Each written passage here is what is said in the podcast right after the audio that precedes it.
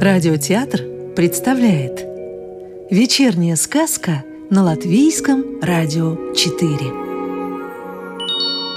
Сегодня слушаем продолжение книги «Лес новогодних елок» Станислава Рубинчика. Волшебная улыбка. Даже с закрытыми глазами чувствуешь, что сегодня праздник – во всех комнатах густой сладкий аромат домашнего торта, и сквозь него пробивается нежное дыхание хвои. Пулька, взволнованный новыми запахами, беспокойно бродит по комнатам.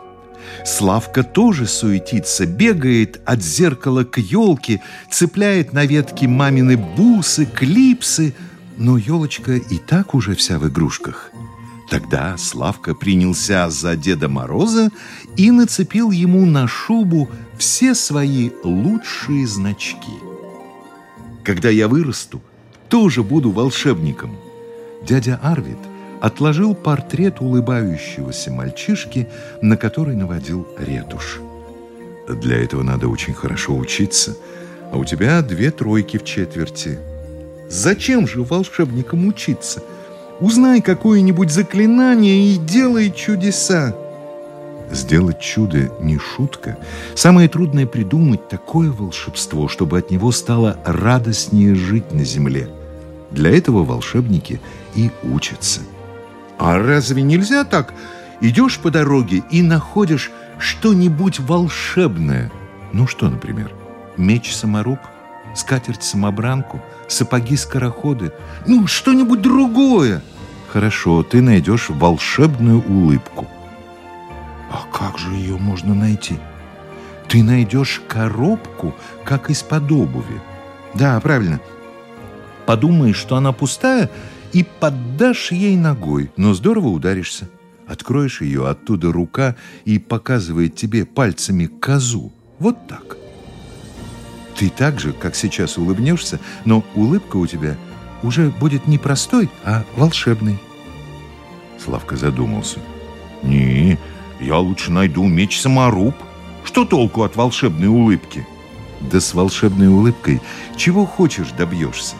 Можно стать королем, например. Королем? Вот здорово!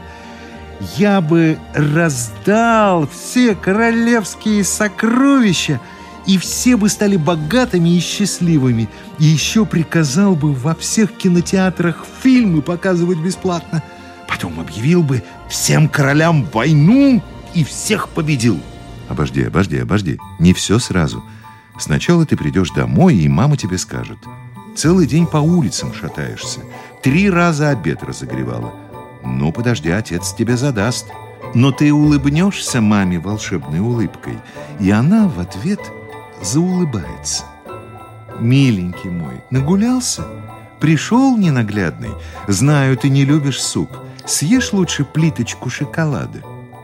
Отец входит, брови сдвинуты, снимает ремень. Ты ему чуть улыбнешься, и он уже не хмурится, придумывает, что бы тебе такое подарить, конструктор или велосипед. Так и пойдет. Стоит тебе улыбнуться – как все в ответ улыбаются и делают все, что ты захочешь. В школу пойдешь – та же история. За каждую улыбку – пятерка. Заниматься ты не будешь. Зачем, когда и так отличник? И начнешь воображать. Я гениальный, особенный. Буду я еще возиться с букварем и арифметикой. Лучше отправлюсь путешествовать. Заботиться в дороге тебе ни о чем не придется. Человек с волшебной улыбкой – желанный гость повсюду. И если вдруг разбойники? Пусть будут разбойники. Это случится, когда ты будешь путешествовать по королевству.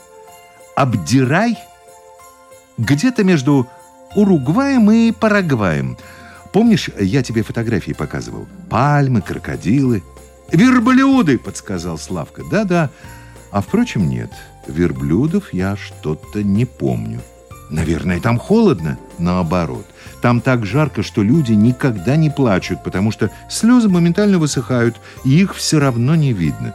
Так вот, в этом самом королевстве Абдирай на тебя напала шайка разбойников под предводительством атамана Хариуса. «Кошелек или жизнь!» — закричали бандиты, размахивая пистолетами. «Нет у меня кошелька». «Давай, что есть!» — приказал атаман. «Мы народ не гордый, все берем». «Ничего у меня нет, кроме волшебной улыбки». «Какая еще улыбка!» — заорал Хариус. «Он издевается над нами!» «А вот какая! Ты улыбнешься?»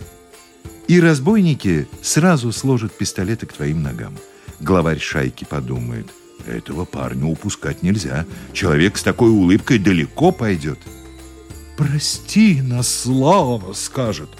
«Мы больше не будем грабить. Позволь нам стать твоими слугами и всюду следовать за тобой». «Мне не жалко», — ответишь ты. «Идемте, вместе веселее». «Ну когда же я стану королем?» — не выдержал Славка. «Сейчас, сейчас». По всей стране пойдет слух о волшебной улыбке, и в столицу королевства ты въедешь как герой на белом коне, украшенном гирляндами. Толпы народа будут приветствовать тебя и твою свиту. Король, напуганный, улетит за границу, и ты займешь его трон. А если не улетит, у тебя же волшебная улыбка. Стоит королю увидеть ее, и он сам передаст тебе трон комнату заглянула мама. «Через пятнадцать минут Новый год, пора к столу». «Мы сейчас, сейчас, дядя Арвид, что же дальше будет?» «Ты станешь королем, разбойники – министрами, и будут они грабить народ, прикрываясь твоим именем». «А я им не дам!» «Ты и знать ничего не будешь». Составят они какой-нибудь указ о новых налогах. Подпишите, Ваше Величество. Ты подпишешь потому что не умеешь ни читать, ни считать. Да если б даже и умел, все равно надо очень долго учиться, чтобы знать, какие указы нужны.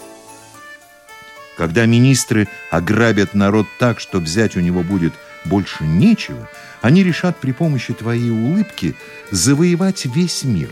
Сначала объявят войну какой-нибудь соседней стране, а тебе скажут, что они сами напали на нас – к месту сражения ты отправишься лишь в сопровождении свиты.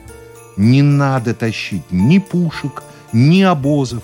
Тебе же достаточно только улыбнуться, и любая армия обезоружена. Министры наперебой будут восхищаться твоим умом и храбростью, рассказывать, как тебя любит народ. Но по дороге ты увидишь деревни с заколоченными домами – толпы просящих милостыню и опускающих глаза, чтобы не видеть твоей волшебной улыбки. Ты должен все это увидеть, потому что ты хороший мальчик. И когда увидишь, сколько горя принесло твое правление людям, лучезарная улыбка исчезнет с лица. Войска соседней страны возьмут вас в плен.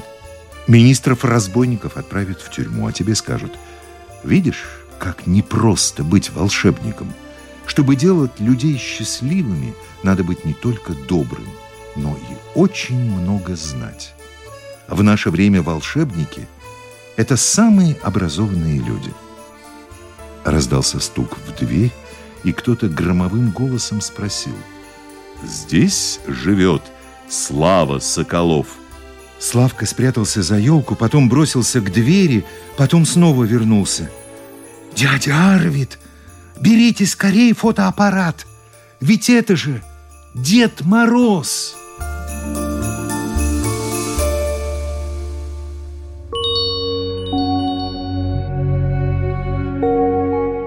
Сказку читал актер Юрий Кушпела.